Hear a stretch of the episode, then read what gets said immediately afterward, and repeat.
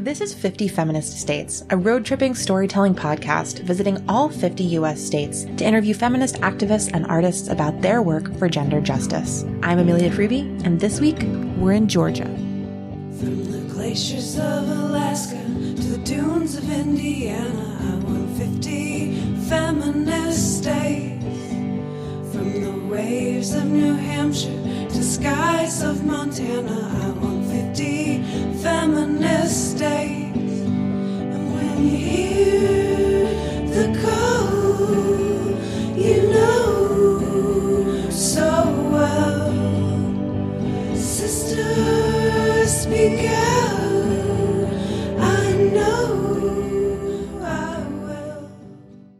Hi everyone, Amelia here. Welcome back to 50 Feminist States Season 3. Today we have our second episode from Georgia. I spoke to Dr. Alix Olson, who was a spoken word touring poet for a very long time and is now a professor at Emory University, Oxford College. We weren't able to connect while I was in Georgia over the summer, but we did have a really wonderful conversation over the phone later in the fall. And I am very excited to share it with you today. You will notice the quality is a little bit different from some of my in-person interviews, but she just shares so much knowledge about spoken word poetry, um, really profound reflections on the ways that the work that spoken word poetry does has changed as technology has changed, but how it still functions as a tool for social justice in our contemporary world, like it did in the 90s when she was touring and performing queer and feminist poetry across the country. We also talk about her journey from being an artist activist to being an academic, getting her PhD and now teaching at a university. And then I nerd out a little bit and ask a bunch of questions about her research on resilience and some of her feminist icons and inspirations. So all of that is yet to come in today's episode. Before we get there, just one more reminder that if you rate and review the podcast on iTunes before season three ends, which is a week from today, you will automatically be entered to win our giveaway for a 50 Feminist States prize pack. So you can even do that while you're listening today just go ahead and rate and review us in Apple Podcasts. You will automatically be entered. For now, without further ado, here is Dr. Alix Olson.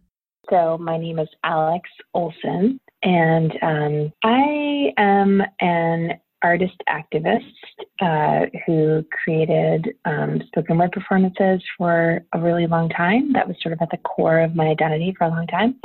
Um, and I now am a professor, an assistant professor of women's gender and sexuality studies at Emory University at the Oxford campus. So I would love to just kind of hear if you can share the story of how you started performing spoken word. So when I was in college, I I was taking a lot of poetry classes, and I was really fortunate to have a class with the poet Kate Rushin, um, who wrote the bridge poem in this bridge called "My Back," um, sort of a renowned feminist, black feminist anthology.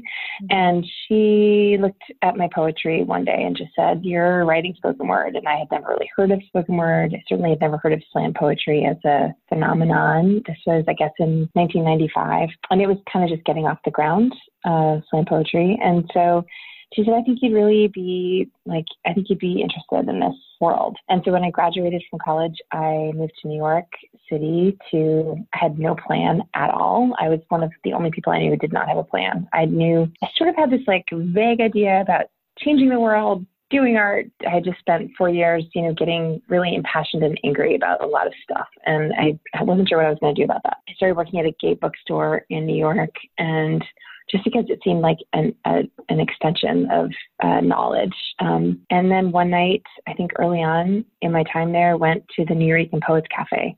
And that night just com- was a complete explosion. Um, artistically, politically, creatively, I'd never experienced anything like what was happening in the cafe that night. It was packed with people cheering each other on and and and all because of poetry. And this is just not my understanding of poetry at all. But in that moment, I understood why um, Kate had told me to go. And I got up and I read my poem. I had like folded in little star shape in my pocket and I sort of entered this community. And really early on, I, I made it onto the Nuyorican slam poetry team. And there were four of us on the team. We traveled to the national competition in Austin, Texas that year we won the national competition and then we started touring as a team. And it was just this really special, indescribably unique time in my life where we just bopped around the country um, as a little corps, spouting poetry at whoever would, would have us. And then ultimately, I began doing it on my own, primarily because feminist groups on college campuses and lesbian groups on campuses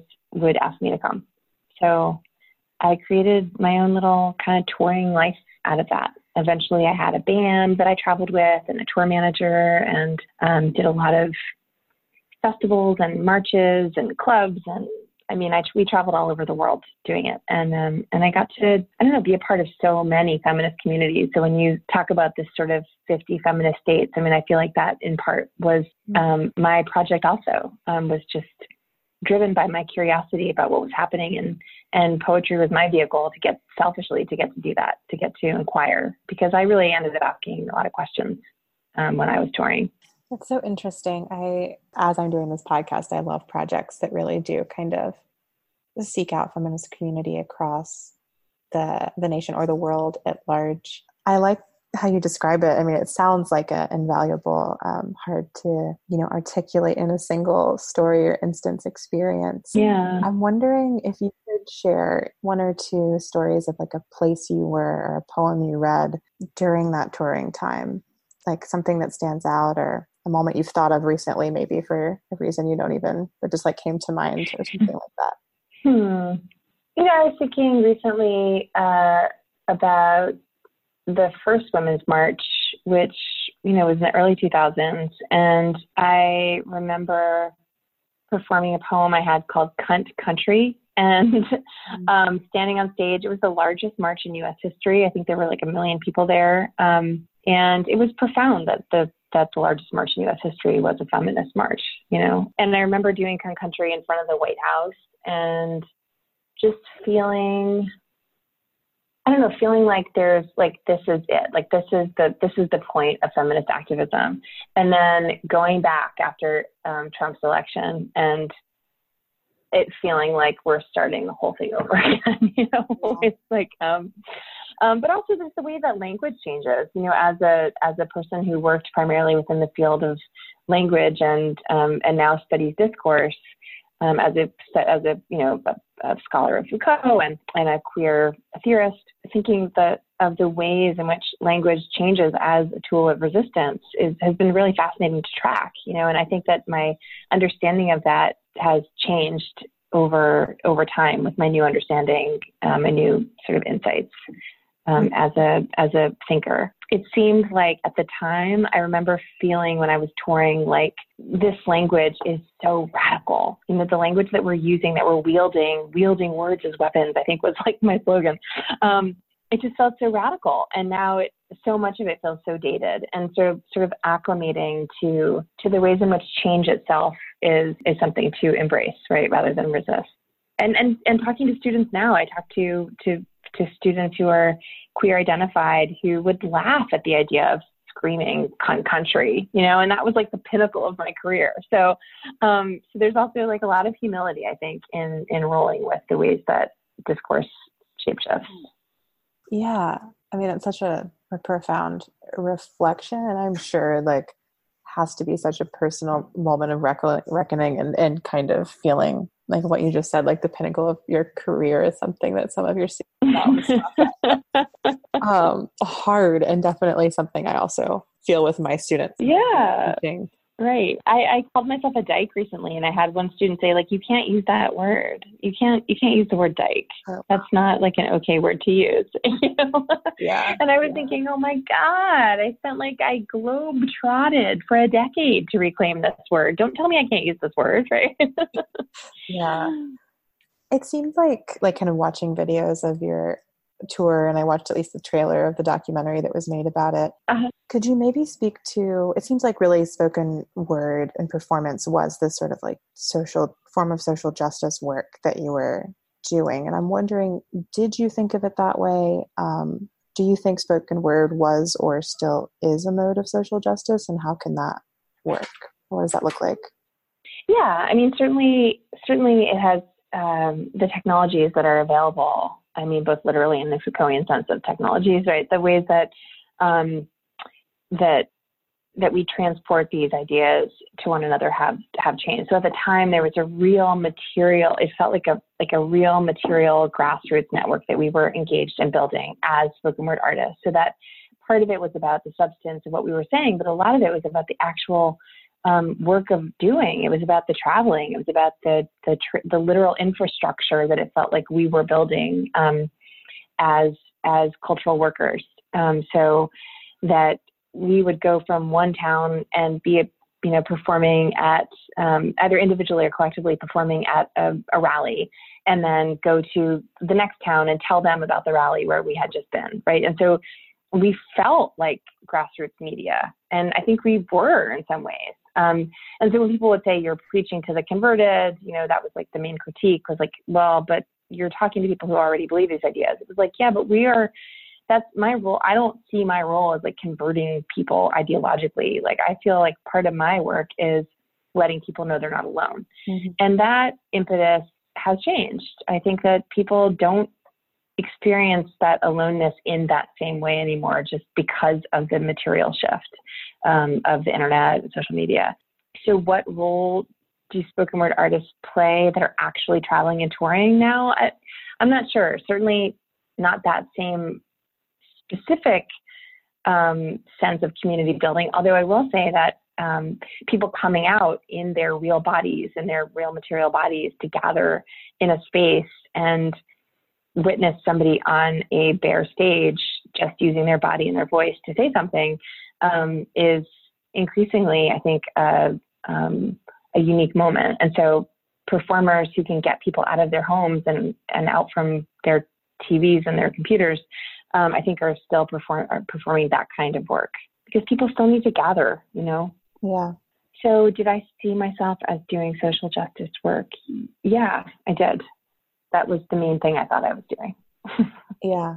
And it was it was not just like trying to get people to think what I thought. It was, I think, in many ways, trying to embody or perform irreverence and risk taking um, at times at uh, during many times when I was afraid to do that. I remember after 9/11, this conversation that a lot of us had about what we should do. Like, should we? Is it too dangerous to travel? Is it too dangerous to to spout this kind of anti-nationalist?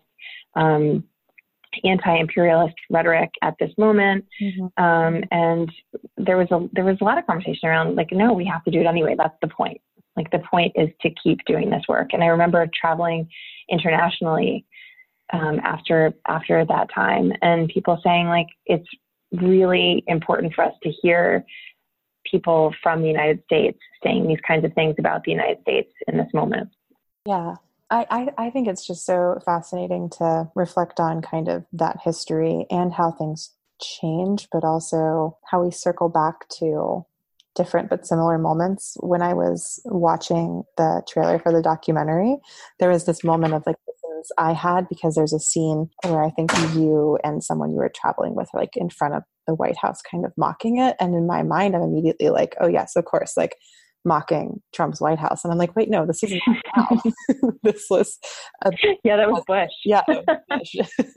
and so I think that I had to like catch myself in the wording, my tendency to think of the present as all of time or something. Yeah. So as a reminder of like there are many moments where these technologies like crop up and the work they're doing is interesting and different and important yeah, I don't know. I guess I was just thinking about that when I watched it and then hearing you kind of talk about the different role that that played then and may play now. And I think the internet has changed that, which is something I reflect on a lot in traveling, but also recognize that like sometimes I'll go to two cities an hour away from each other and talk to two people doing work around the same things who have never heard of each other. Right. The internet does something strange to distance, I think, and to time that grassroots activists are still figuring out how to work with. Yeah, it's funny. I mean, I, I feel like I'm thinking about, you know, Michelle Alexander um, in her book, The New Jim Crow, talks about preservation through transformation and the ways in which things, you know, she's talking about in the context of the carceral state and how, you know, Jim slavery became Jim Crow, becomes mass incarceration, and how just because things take a different form or look different doesn't mean that they're different. And I think that that's really true in a lot of the things that I was critiquing, which, you know, unfortunately are still relevant. Um, so the language has changed, and so some of the you know my poems I think are really outdated in terms of like how they're saying things. But the problem is consistent, and it's um, it's incredibly disconcerting.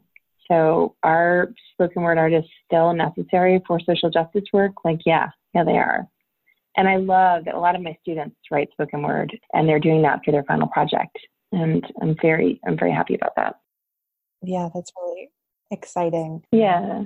I teach a class called the Arts of um, the Arts of U.S. Activism, mm-hmm. and it's a class that traces um, activist sites through creative and artistic interventions. And their final project is to create an artistic intervention. Um, and so they're like, they're doing these amazing projects where they're taking over the campus with paintings of, um, you know, uh, non-binary gender portraits, or they're um, uh, staging sort of Me Too like um, protest marches in the quad and um, yeah, it's but it's but what's what's incredible is like it's the same stuff I would have taken issue with when I was 19, you know? Mm-hmm. Yeah. It sounds like such an exciting class. Yeah, it is. And it's, it's also, um, what's really exciting about it is that I, is that because I am an artist and because that's my background, I have so many people that I can bring in to talk to these students. It's not just like,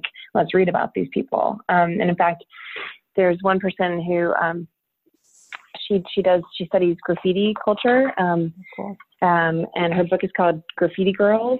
Her name is Jessica um, Pabon Colon, and she wrote this book about performing feminism in the hip hop diaspora, and um, and, her work is all about um, hip hop as a site of feminist art activism. And I emailed her and I just said, hey, can you like come talk to my class? Um, and she said, like, absolutely. And then she said, oh, I'm familiar with your work from back in the day. Will you come talk to my class? So um, all of these like art activists from back in the day who are now in these positions of being professors are doing these exchanges.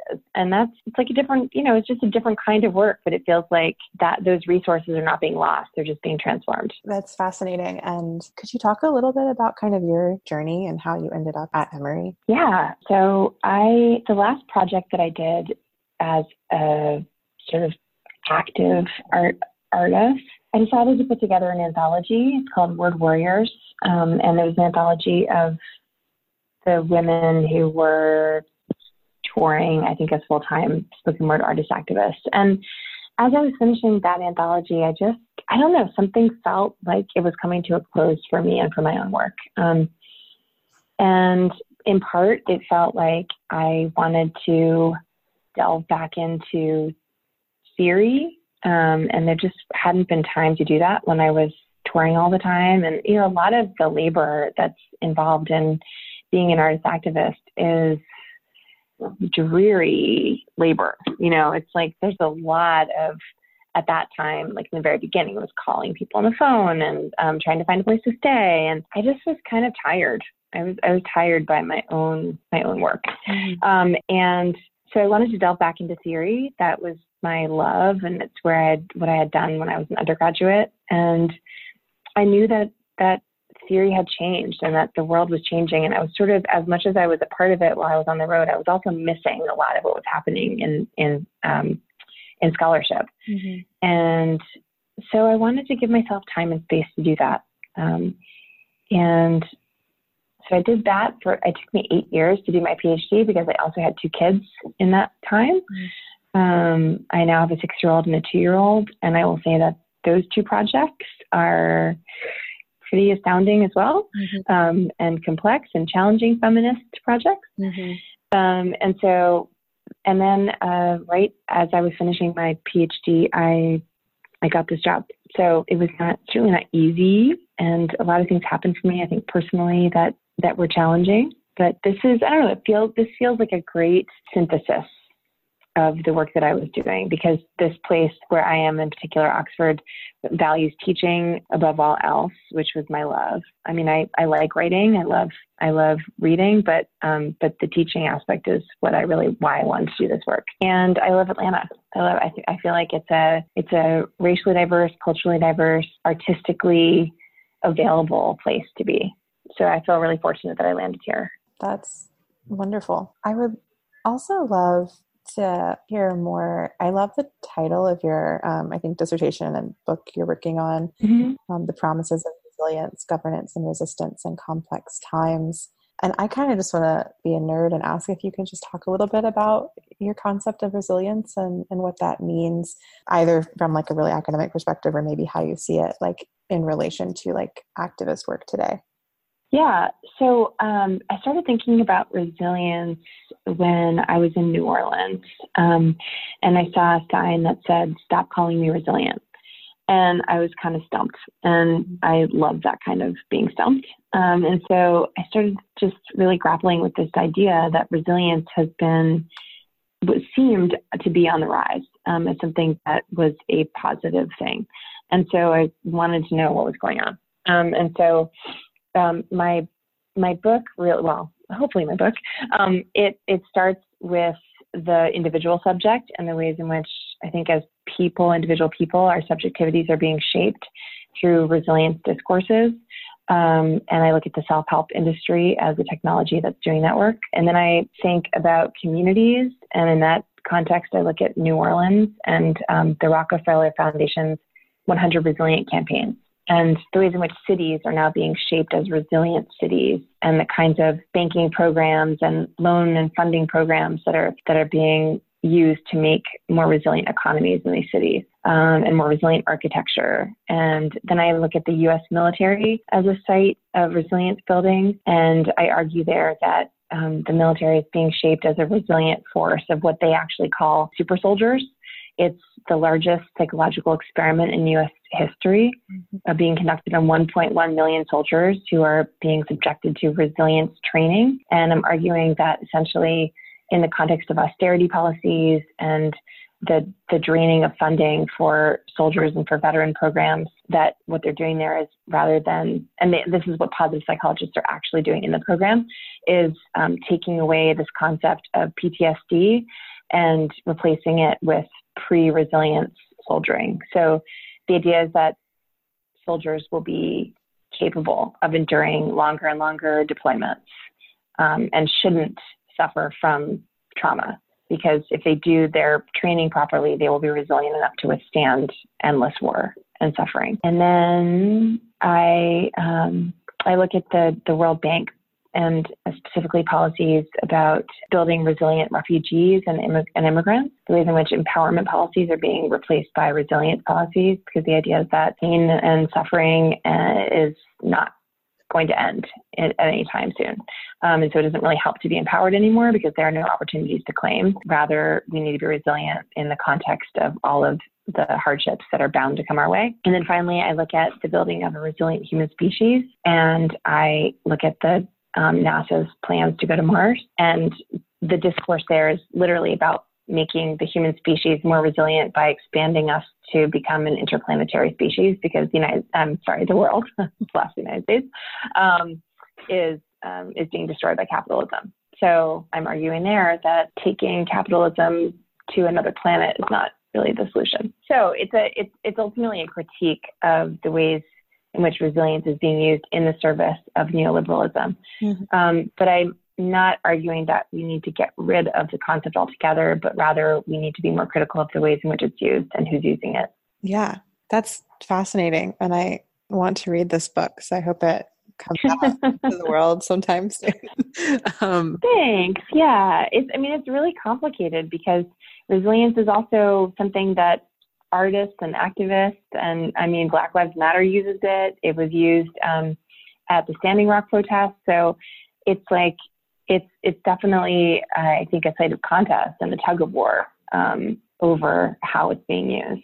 Yeah, I, I mean, I've heard so many appeals to resilience from so many places, but it does sound like all of the instances that you're describing and critiquing are ways in which systemic and structural issues are being passed off onto individuals or communities to to withstand. Yeah, yeah, what's not being changed. Yeah, yeah. Um, I always like to end interviews by asking about maybe other feminists or activists that you admire, past, present, or future. Hmm. I mean, certainly from as an undergraduate at Wesleyan University, Judith Butler was somebody who profoundly shaped my thinking around gender. And while it doesn't seem so mind blowing to my students anymore, it certainly was a kind of critical intervention in my own way of thinking about um, the production of subjectivities that Mm-hmm. Forever changed how I understood myself, my own identity. Mm-hmm. Um, and then, of course, people like Ani DiFranco, um, who I think paved the way for so many grassroots feminist artists Mm-hmm. um, to build indie careers. And I certainly shaped a lot of my touring life around what she and others like her were doing in the late 1990s. Mm-hmm. You know, there, and there's like a litany of, of feminist thinkers I could point to, like Audre Lorde and Adrienne Rich and Bell Hooks. And then there are people that just like were at my core, like the Indigo Girls, you know, I think people who just like spoke to my soul on some profound level. Yeah, definitely. I think everybody uh, hopefully has, but definitely needs those uh, sorts of people inside them. Yeah. Well, is there anything else that we didn't talk about in terms of your work or feminism in in the Atlanta area that you wanted to kind of discuss? Just that there are, um, I've brought a number of really incredible activists to campus um, who I didn't know about before I moved to the South. I mean, moving to the South, I moved here last July, so I've had just about over a year to to sort of figure out what's what's happening here at some level. Um, and um, Southerners organizing on new ground is a really incredible um, racial economic justice project um, led by feminists of color um, here in Atlanta, and they're just doing incredible work.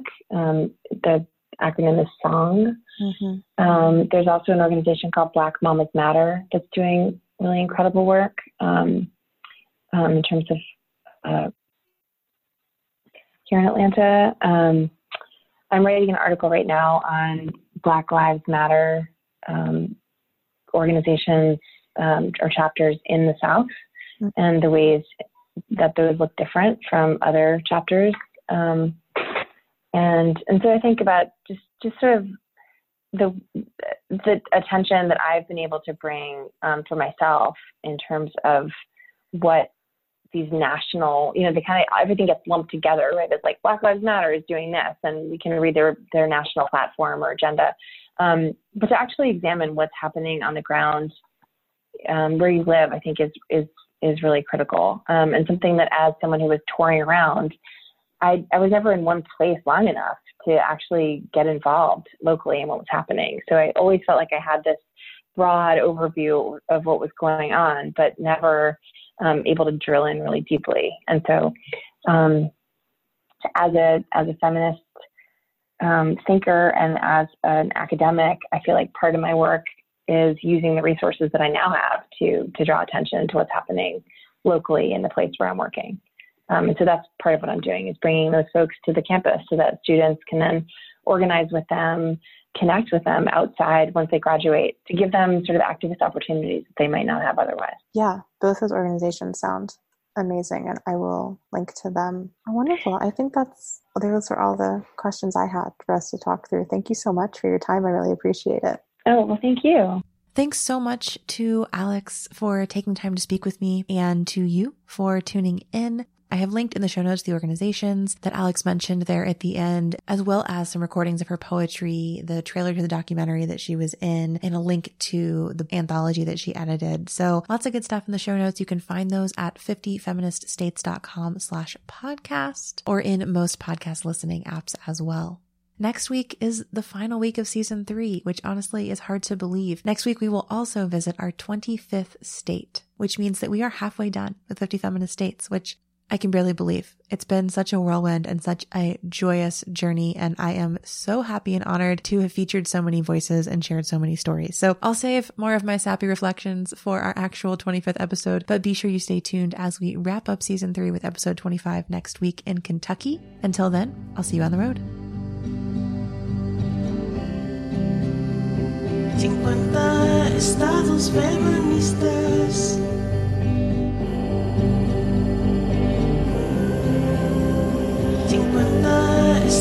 Feministas.